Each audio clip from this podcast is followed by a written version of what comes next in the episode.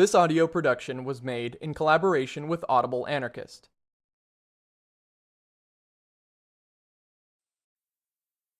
The Bolshevik Myth by Alexander Berkman. Chapter 29 Kiev. The Khreshchatyk, Kiev's main thoroughfare, pulsates with intense life. Straight as an arrow, it lies before me, a magnificent broad avenue stretching far into the distance and finally disappearing in the superb Kupechesky Park. Formerly the pride of the city. Ancient, the storms of time and human strife defying, Kiev stands picturesquely beautiful, a radiant mosaic of iridescent foliage, golden cathedrals and monasteries of exotic architecture, and green clad mountains towering on the banks of the Dnieper following majestically below. Recent days revived the bloody scenes the old city had witnessed in the centuries past, when Mongol and Tartar, Cossack, Pole, and fierce native tribes had fought for its possession. But more sanguinary and ferocious had been the struggle of yesterday. Foreign armies of occupation, German, Magyar, and Austrian, native Gaidamaki, Poles, Russians, each turned the ancient city into a shamble Skoropadsky, Petlura, Denikin, like the savage atamans of Gogol's tales, have vied with each other in filling the streams that crimson the Dnieper in these the darkest days of Russia.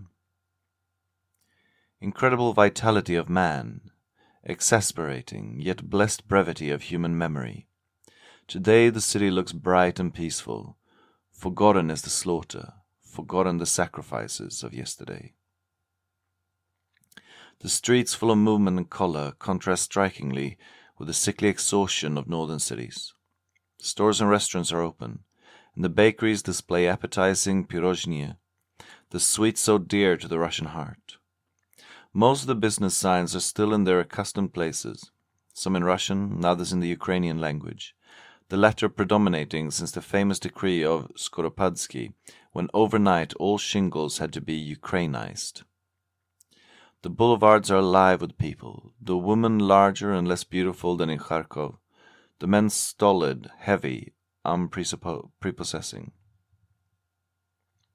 It is a month since the Poles left the city. The Bolsheviki have not yet had time to establish completely their regime. But the reports of Polish destruction, so industriously circulated in Moscow, prove baseless. Little damage has been done by the enemy, except the burning of some railroad bridges on the outskirts of the city. The famous Sofisky Cathedral and the Mikhailovsky Monastery are undisturbed in their imposing splendor. Without reason did Chicherin protest to the world against the unheard of vandalism towards those gems of old architecture. The Soviet institutions present a familiar picture of Moscow pattern Gatherings of worn, tired people, looking hungry and apathetic, typical and sad. The corridors and offices are crowded with applicants seeking permission to do or to be exempt from doing this or that. The labyrinth of new decrees is so intricate, the officials prefer the easier way of solving perplexing problems by a revolutionary method on their conscience, generally to the dissatisfaction of the petitioners.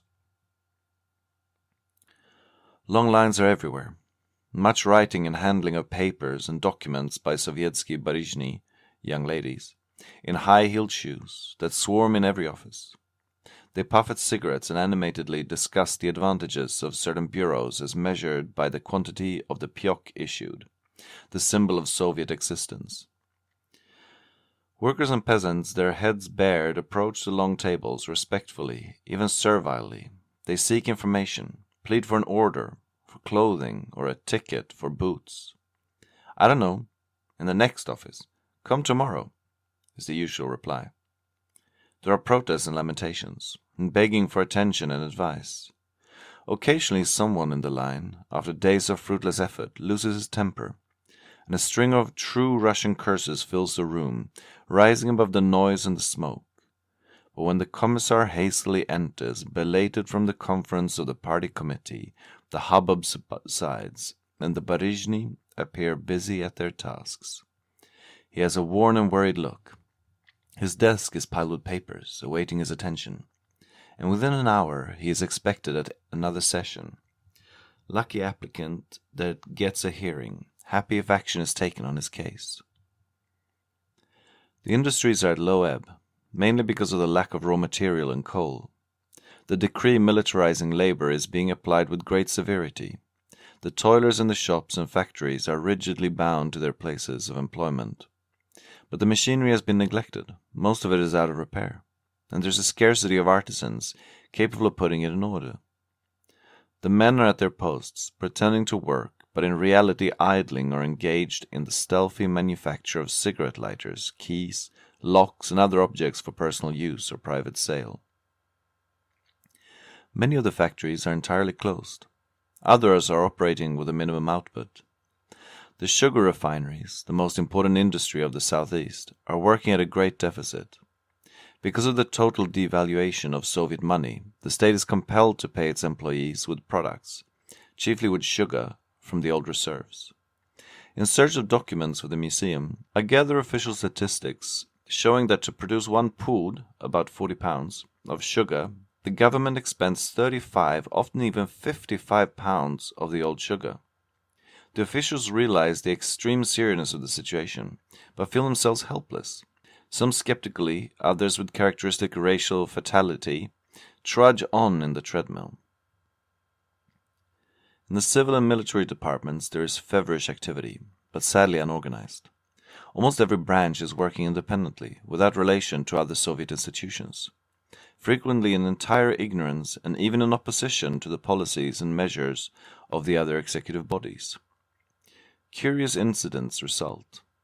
Thus, the chairman of the All Ukrainian Executive Committee has sent a telegraphic request to all Soviet institutions to aid the work of our expedition, while the secretary of the party has at the same time issued an order against us, condemning our mission as an attempt to deprive Ukraine of its historic documents and threatening to confiscate the material we have collected.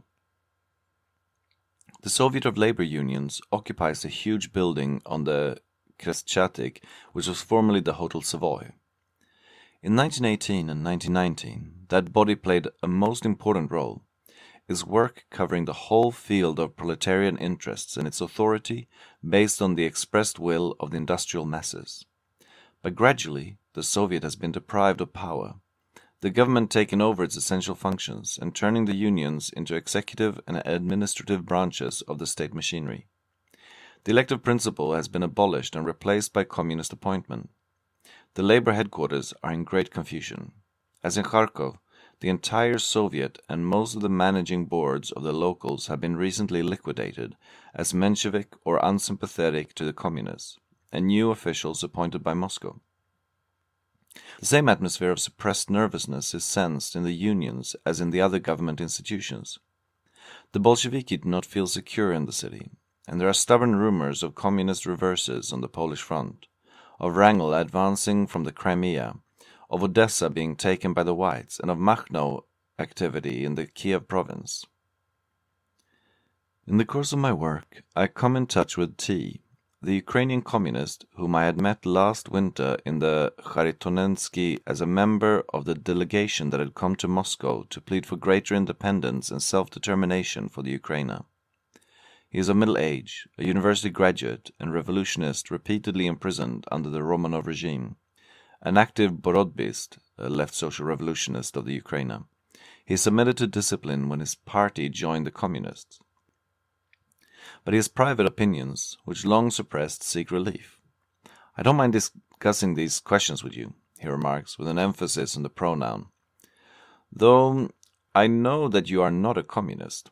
But I am, I interrupt. Not indeed a Bolshevik, nor a governmentalist, but a free, anarchist communist.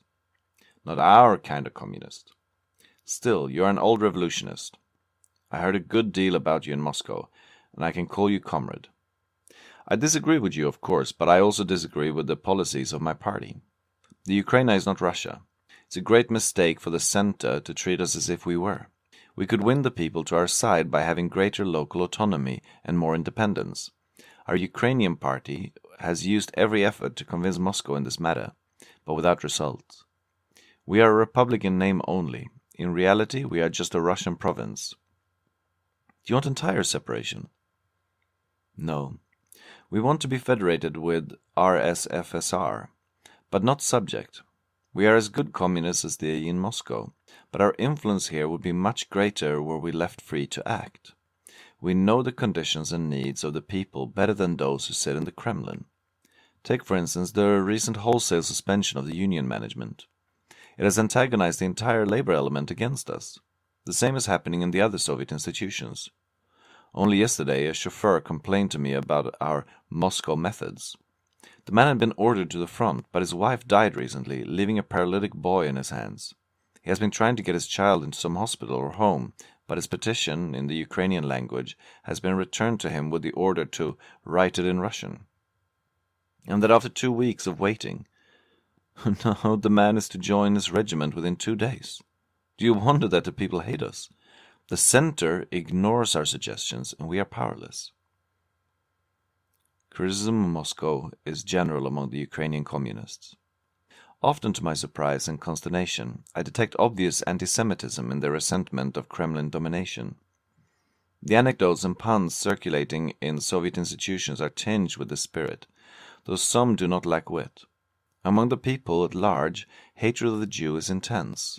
Though its active expression is held in abeyance, yet not unfrequent are incidents such as happened this morning in the Podol, the proletarian district of the city, where a man ran amok in the market, knife in hand, shouting, Kill the Jews! Save Russia! He stabbed several persons before he was overpowered. It is said that the man was crazed by hunger and illness, but his sentiments are unfortunately too popular to require such an explanation. Kiev, in the heart of the former ghetto, has lately still more increased its Hebrew population. Come to the larger city in the hope of finding comparative safety from the continual wave of pogroms which swept the province since 1917.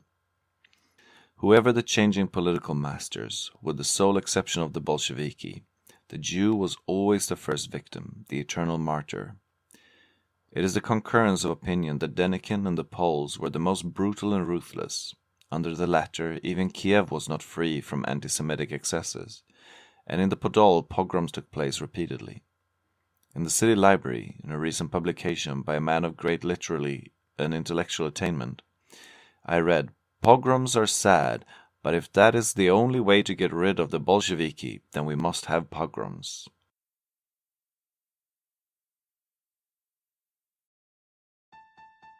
This has been a production of Audible Anarchist. You can find more Audible Anarchist on YouTube.